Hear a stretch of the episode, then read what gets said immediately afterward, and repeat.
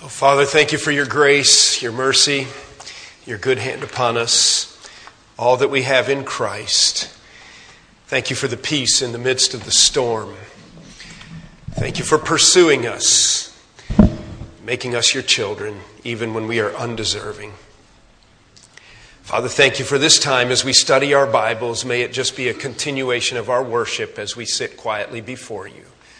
Use this time, I pray, in Jesus' name. Amen.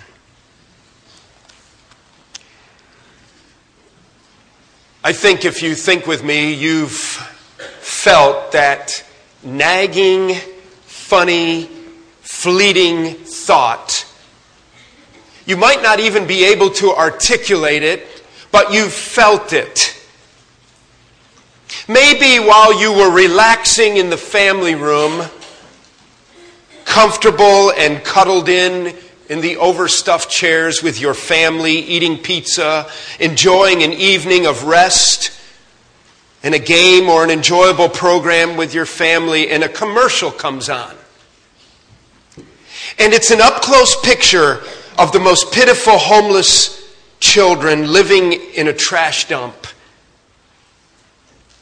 And as the picture pans up close to the children's face.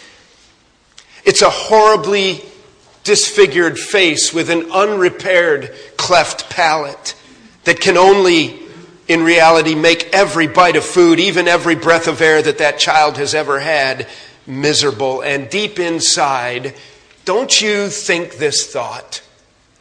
That's not the way it's supposed to be.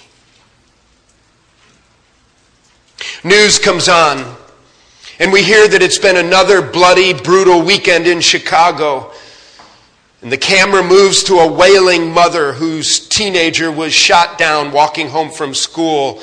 And that little feeling comes up inside, and that little glimpse of reality flashes, and you say to yourself, That's not the way it's supposed to be. It's a beautiful, beautiful autumn evening. You have enjoyed a wonderful day in the woods and field. And as evening falls, you watch a beautiful young white-tailed buck work its way toward you. He's nosing the leaves for acorns. And with one well aimed shot, you instantly drop it in its tracks. And as you approach your prize with skinning knife in hand, there is a flickering thought that says, This isn't the way it was supposed to be. A young couple leaves my office. Heads are bowed down, shoulders are drooped. They are overwhelmed with the reality of their own broken home and marriage, a loveless, miserable, shouting, cursing mess. And deep inside, they wish they could just be done with it all. And I can't help but think as they walk away, it's just not supposed to be this way. The illustrations are endless and the evidence is overwhelming that something has changed from how it was supposed to be. We've been looking at Genesis chapter 1 and 2 and 3 in our sin series. You do not have to turn there, but we, I remind you that we've, we've amplified the fact that when God created, He said it was good. It was good.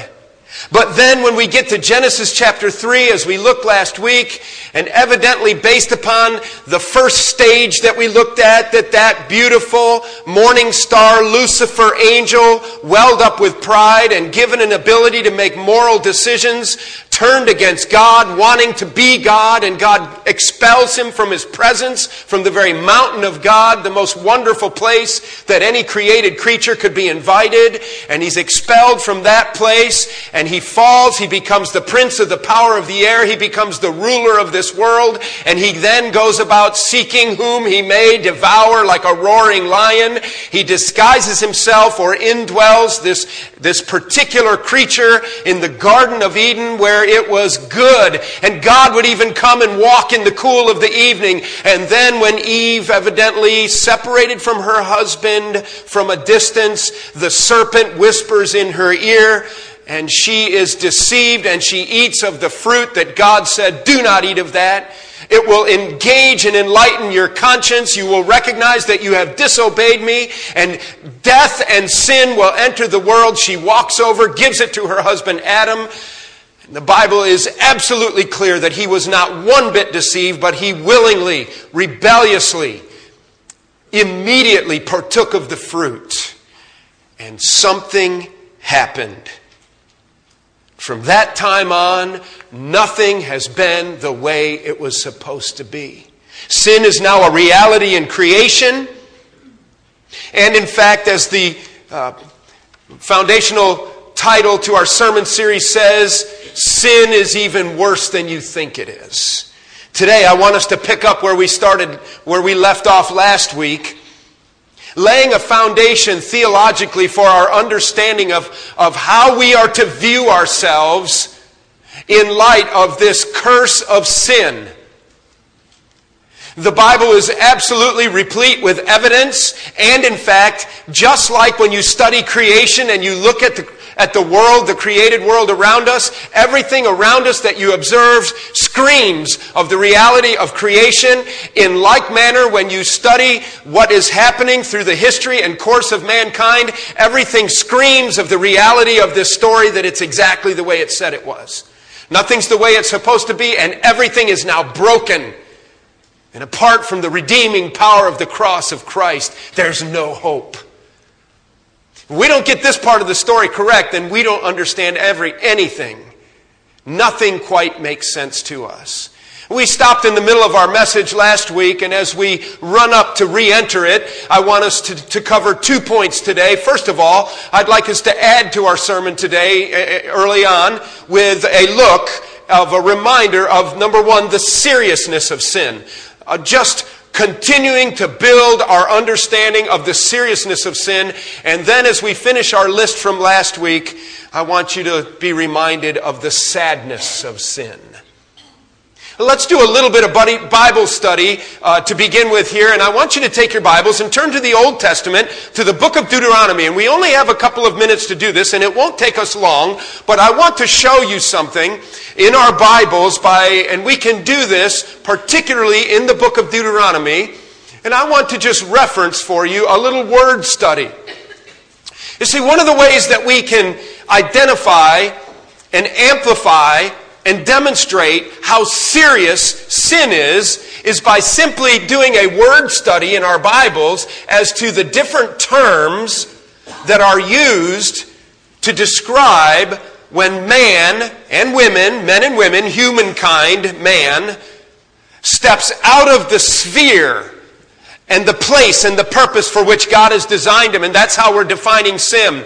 Anything we do that is outside of the will of God, and we remind ourselves from last week that the serpent tried to redefine the will of God tried to realign them, and, and in so doing, it's as though he pulled them out from the sphere of the part of God's plan of blessing that if you stay here, you will be blessed. And the serpent talked them out of that sphere, and they exited, and they now are outside of the will of God. And so anything I do that contradicts the character and the will of God is sin. The Bible has literally dozens of words that describe sin to us. And I just wanted to take a few minutes in our message time this morning, and I wanted to show you how by simply studying those words, it, it, it just magnifies for us the reality of the fact that, that depravity and disease and death, all brought about by sin, are even more horrible than we realize. One of the things that I want to caution you about is this concept, and we're going to talk about this more in the future. But one of the things that people have in our culture particularly is a mindset that, that certain behaviors or attitudes are all okay as long as you're dealing with consenting adults, might be the way they would say it. As long as, as long as this is what we want to do, as long as everybody's in agreement here, What's the big deal? It can't be sin. What I need you to understand early on as we define sin is that sin really has much less to do with the people around you and it has everything to do with the violation of the character of God. What makes sin serious isn't whether it really hurts somebody or whether they agree or don't agree with what you're doing or thinking. What makes sin so heinous, what makes sin so wicked, is what it does to the character and mind of God. It defames Him, it contradicts Him, it blasphemes Him, it stomps on His good glory. That's what should scare the living daylights out of us. What does God think about me and my sin?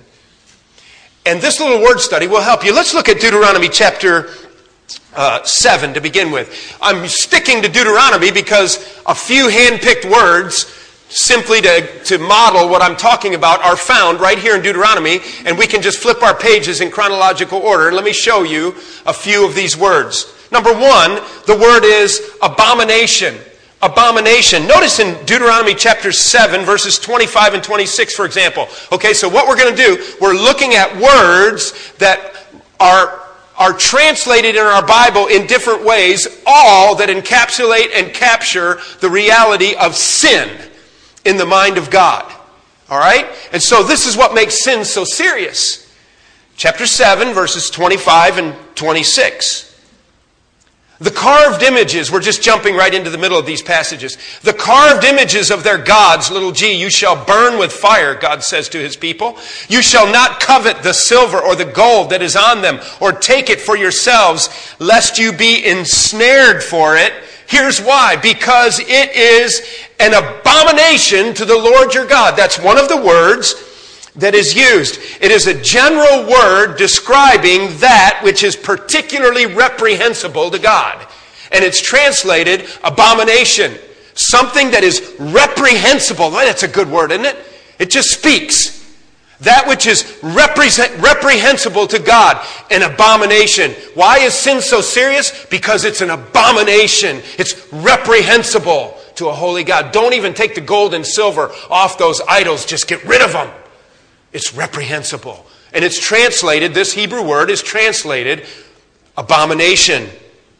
And turn to uh, Deuteronomy chapter 17 now. Deuteronomy chapter 17. And let me show you another word. This word is the word transgression. Transgression. It's, it's multiple times translated in the Bible as a transgression. It literally means to cross over. To cross over. There's a line drawn, and you're not to cross that line and when you cross that line, you transgress. You move into a place that you shouldn't be. And when God is the one who has defined the parameters and you transgress God's parameters, it's what we call sin.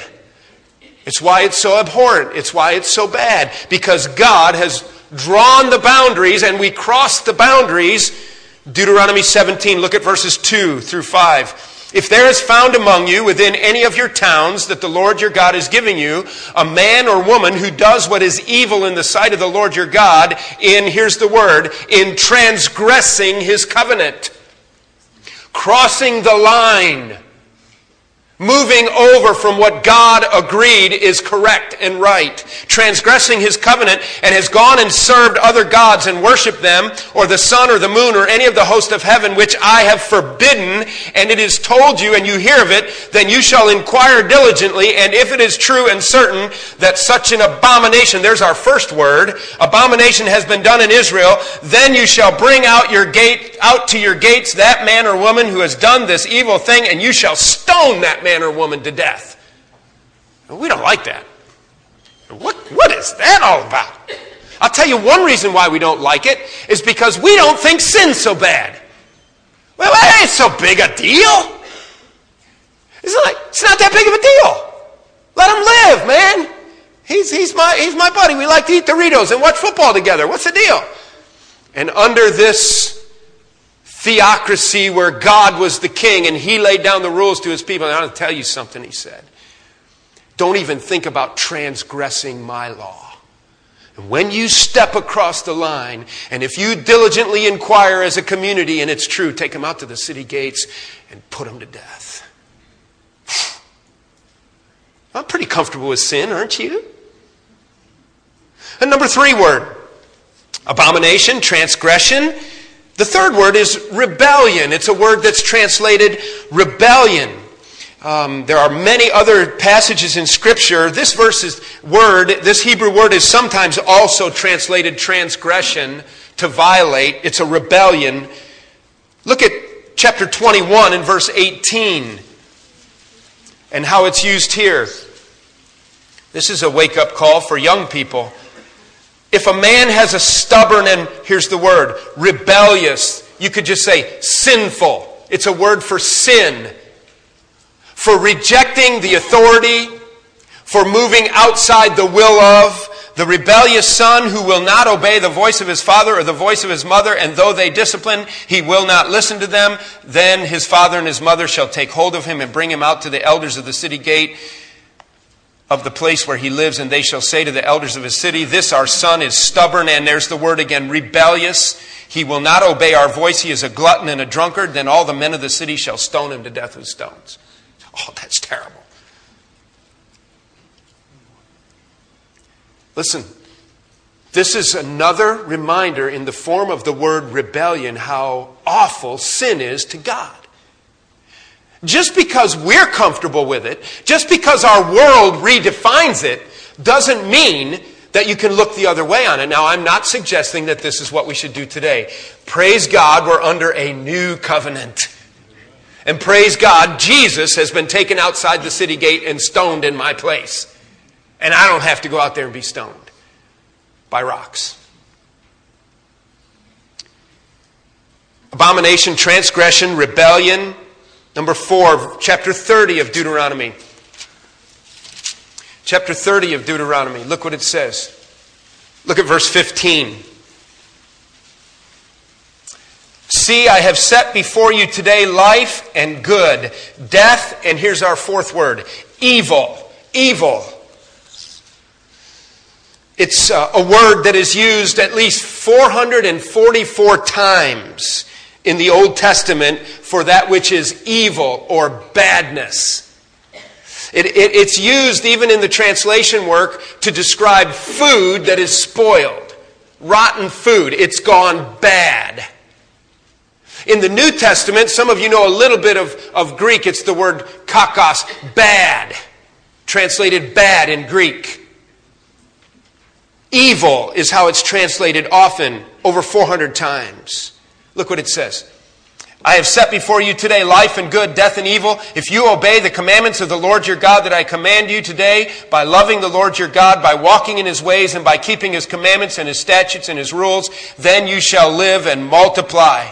And so forth of blessing. Verse 17, but if your heart turns away and you will not hear, but are drawn away to worship other gods and serve them, then you shall surely die, perish. The seriousness of sin, this affront to a holy God. The fifth, you don't have to turn there, but it's the word that's translated in our Bibles for sin S I N. Exodus 20:20 20 is an example. We've been there so many times. This is the most common word in Exodus 20:20. 20, he says, "I give you these commands so that you will not sin." We're given these commands, Exodus 20:20, 20, so that you will not sin. It's the most common word in our Bible, translated S I N in the Old Testament and the New Testament, over 500 times. It literally means to miss the mark. But what you need to understand, it's not just like I'm shooting at my target and I happen to miss the mark. It is when I'm shooting at my target and I decide I'm going to shoot my neighbor's house. I don't want to hit the mark. It has that innuendo to it. It has that meaning to it. I missed the mark, but I don't just miss the mark because I missed the mark. I missed the mark because I don't like to hit the mark and I don't care about hitting the mark and I'd rather miss the mark. It's a willful a willful realignment of the will of God, missing the mark. The word in our Greek New Testament is hamartia. And that's where we get, some of you guys are studying this stuff, it gets, we get the word hamartiology. Sin, the doctrine of sin, hamartiology. We get it from this very word that's translated sin. The seriousness of sin. We see it in the very verbiage, the very language of the Bible. Now to the sadness of sin. The sadness of sin. We've seen that the Bible implies very strongly that sin finds its source in the moral decision making of created beings when they decide of their own, out of their lust and desire to turn away from the will of God. Lucifer did that. He influences Adam and Eve to do that. Nothing's been the same ever since. And what I want to do is very quickly, briefly, um, describe now the residual fallout of what happened when Adam sinned. We're in Romans chapter 5. We've looked at the seriousness of sin. Now let's remind ourselves and continue to base our foundation of our study on the sadness of sin. The sadness of sin. Romans chapter 5 is kind of the clearest passage in one place. Let me assure you that this is laced throughout our entire Bibles that throughout all the pages of Scripture, the reality of what I'm going to teach you right now, what we started last week, and what is found in a concentrated form here in Romans chapter 5 is just throughout Scripture. Last week, we talked about, and here's how you should think about this. It's like, um, you know how when you see or hear like Hiroshima or Nagasaki, or there's an atomic bomb went off, or, or there's a nuclear power plant that, that cracks? What happens? There's like a geyser of nuclear radiation and fallout, and then it just settles in all around us and it contaminates everybody and everything all around it. Think about when Adam took the forbidden fruit, it was like a, a, a nuclear bomb of sin went off that is now settling its, its radioactive sin dust upon all of us through all the centuries, through all the ages, forever, because of that one act. And we read in Romans chapter 5, verse 12, look, let your eyes look there, that therefore, that this sin came into the world through one man, through, through the influence of the serpent, Satan himself. Sin came into the world through this one man. And this word sin here is not a particular kind of sin. It's sin in general. It is the reality of sin. Sin now exists. That's what the word means, not just like, uh, you know, stealing a candy bar sin. It includes that, but it's not that. It's sin in its general form. Sin now exists, and it came into the world through one man. How would you like to be that one man? Oh, man. And he's still scratching his head. I have news for you. You are that one man. But uh, let's move on. And it says, and death through sin and so death spread to all men because all sinned. He goes on, look at, let your eyes glance down at verse 18. Therefore, as one trespass led to the condemnation for all men. Okay, that one sin led to the trespass for all men. Let's very quickly turn to Psalm chapter 14, and I want to show you something here. Psalm chapter 14. Psalm chapter 14, this is, there are numerous passages, even in the Old Testament, that teach Point number one now on the residual fallout. This is the, the nuclear fallout of the dust of sin. Number one, and we covered this last week, but I want to remind you of it, is now depravity exists. We are all depraved. We are all sinful. We use the phrase total depravity, and I'll remind you what that means. Look what the psalmist said in Psalm 14, 1 through 3. He says it's the fool who says in his heart, There is no God. I wonder if there's any fools here this morning. I hope not. I hope that you can be convicted by the power of the love of God through Christ and admit your sinfulness and be saved today. Don't be a fool who says in their heart there is no God. And then look what he says. They are corrupt. They do abominable deeds. There is none who does good. The Lord, verse 2, looks down from heaven on the children of man to see if there are any who understand, who seek after God. They have all turned aside. Together they have become, look at the next word. ESV says, corrupt vile, spoiled bad food. There is none who does good, not even one. Back to Romans 5, what we're talking about, number one on our fallout list, is we now must deal with the reality of total depravity. Why is it total? It's total, number one, because it's universal. All people everywhere in the world, no matter where you live, are depraved. You will not find, all of a sudden, in the back bush of the Amazon, a baby that was born and lo and behold, it missed the point of depravity. All baby ever, all babies ever born anywhere are depraved. And it's universal, so it's total in that sense. And then it's complete. We call it total depravity because it's a complete depravity. That is, that though even some of the worst pagan sinners will not do every sin there is to do on the planet, yet completely thorough in all of us is an absolute inability to muster up any goodness that can impress a holy God and therefore allow us into his heaven. And so it is a complete depravity. The second thing we learn from this is number two, that we, we now bear an individual responsibility. Okay, so the nuclear fallout dust of sin is falling on us and it has brought total depravity. This is the reality of the history of mankind. The second thing it has brought is a personal responsibility. Go, let your eyes go back to, to Romans chapter 5 verse 12. Look what he says. Sin came into the world through one man and death through sin. So sin, so death spread to all men. Look at the next phrase. Because all sinned. And so what Paul is teaching here in really a complex passage of scripture and what the Bible teaches is that when Adam sinned, we sinned. In the mind of God, though we still only existed in the loins of Adam, and we were not even in existence yet, the first man through whom the human race would spring, it's as though we were in Adam in that sense. And when he ate, and disobeyed, we were in him. And we remember we covered this at the end of our message last week that his sin was then imputed down to us. In the same way that Christ's righteousness is imputed to us, that is, we receive it, credited to our account, it's passed on over. I have a little illustration that I was thinking of that, that maybe helps you understand how Adam's sin is imputed to us. Let's pretend that two friends, Jank and Joe, are on a road trip in a car. And Joe owns the car.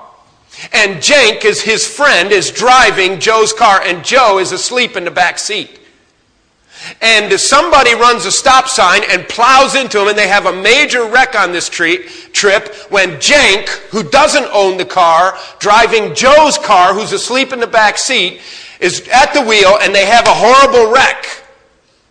It appears that that it wasn't Jenk's fault, but the thing goes to court, so you got a lawyer up, you're going to court, you're lawyering, lawyering up, you have a lawyer, and to, you have representation in the court, and then your lawyer calls you, a lawyer, it kind of rhymes with liar, but lawyer uh, is, I shouldn't have said that, and um, um, a lawyer, so then he calls you, and he says, he calls Joe. He calls Joe, who was asleep in the back seat, and he says, Joe, you need to know that the people who, are, who hit you have an attorney. They've called me. They're going to fight this. And they say that Jank crossed into their lane. And if this goes through and they win, Jank's guilt will be imputed to you because you own the car and you're going to be liable. And Joe says, I was asleep in the back seat. It doesn't matter. You own the car. But Jank was driving your car. And in a sense, it's as though we all owned the garden and owned the fruit, but Adam was driving, but we're the owners. And it's going to be imputed down to us, and we have a personal, individual responsibility. And this is what makes us guilty in the eyes of God. This imputed sin is what, what makes us guilty when we stand before God. In, in a very real way, before you even do anything sinful, you are a sinner. And it's because you are a sinner that you sin. That raises the question then do babies go to heaven? We'll answer that another day. Don't miss it. You never know when it's going to come up. Everybody wants to know the answer to that question. I think the answer is yes, by the way. The third thing that I want you to see number, number one, the dust of sin is falling around us, it's total depravity. Number two, it's individual responsibility. Number three, and this is very important in our foundational understanding of sin, is our personal inability.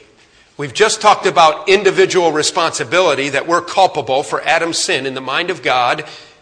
But you need to know that added to that, as the sin dust settles on us, that we have a personal inability to do anything about it. That's incredible. This is all part of our hamartiology. Turn to chapter 8 of Romans. Flip the page. Turn to Romans chapter 8 and look at verses 7 and 8.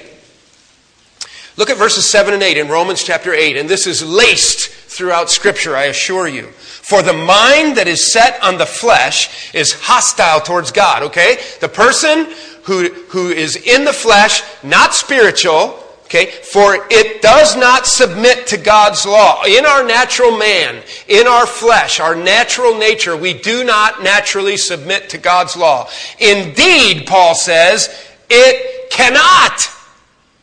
Not only do we not, before I know Christ, I cannot. Verse 8, those who are in the flesh cannot please God. There it is. My personal inability to stand before a holy God and to argue with Him that He should let me into His heaven and that I have some kind of a good that is worth His presence, in His presence. And He would say, You don't know how bad the sin is. And you, you're the owner of the car and he sinned and you're culpable and it's been imputed to you and get out of my presence. And, and I have absolutely no ability to turn it. Jeremiah 17:9 says the heart is deceitful above all things and desperately corrupt. Who can even understand it? At this point, number four of the fallout dust was a global futility. While you're in chapter 8, look at verse 18. A global futility. Notice verse 18, for creation, verse 19, for creation, the creation waits with eager longing for the revealing of the sons of God. For the creation was subjected, there's the word, to futility. It means emptiness change. It's not the way it's supposed to be. It didn't do it willingly, but because of him who subjected it in hope that the creation itself will be set free from its bondage to corruption. See, creation is in bondage to corruption. And obtain the freedom of the glory of the children of God. For we know that the whole creation has been groaning together in the pains of childbirth until now.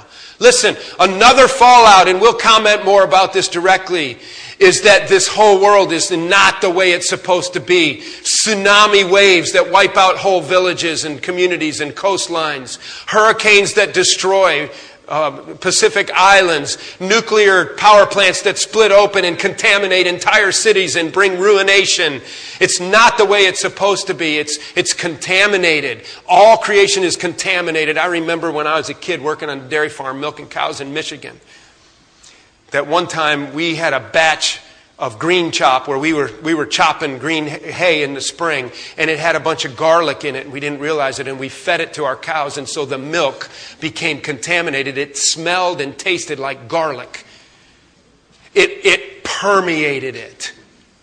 You couldn't get it out. You couldn't extract it. You had to take the milk and turn the valve and run it into the ditch and let it run down the road. Sell it to the guy for hog food. It permeated. That's how creation is. And so, though it's not a moral evil now, that when a hurricane hits or Storm Sandy hits, that's not a moral evil, but it is a direct result of sin and evil. Finally, number five, the fifth fallout. The fifth fallout. We've talked about total depravity individual responsibility, our personal inability to react, the global futility of what we see of creation groaning under sin, we now have to deal with, finally, and we will dismiss shortly, an eternal mortality. The bottom line of our doctrine of hamartiology is Romans 6:23. Can you say it with me? For the wages of sin is death. Just stop there eternal mortality. There's multiple kinds of death, and we'll delve into that another day. But you need to know that at the foundation of our understanding of sin is that it always brings death. Say the verse with me again. Now let's finish it. For the wages of sin is death, but the gift of God is eternal life through. Amen and amen. Will you stand with me? As you stand and we bow in prayer and then we'll be dismissed, do you have eternal life in Jesus Christ? Are you born again today? Are you right with God? Our elder, Alan Blaylock, will be right down front waiting as you're dismissed and leave. If you want to pray with him, you want to discuss further what it means to have this, this sin dust scrubbed off by the wonderful shower of the fountain of the blood of Christ. You come and meet with him and sit here and bow your head and, and pray and remember that the mortal futility and eternal damnation that comes from sin doesn't have to be yours because of the gift of God is eternal life through Jesus Christ our Lord. That's it. Let's bow in prayer. Father, what amazing realities we have here in the doctrine of sin. And we recognize how serious sin is, and we recognize how sad sin is. And that it brought depravity, and it brought disease, and it brought death. These horrible deeds. Thank you, though, for the love of Christ and his willingness to go to the cross and be our sin bearer, take our sin, work in our hearts, clear our minds. As we go to class now, would you please just continue to use your word to renew us, renew our minds, and strengthen us in our walk? It's in Jesus' name that we pray. Amen.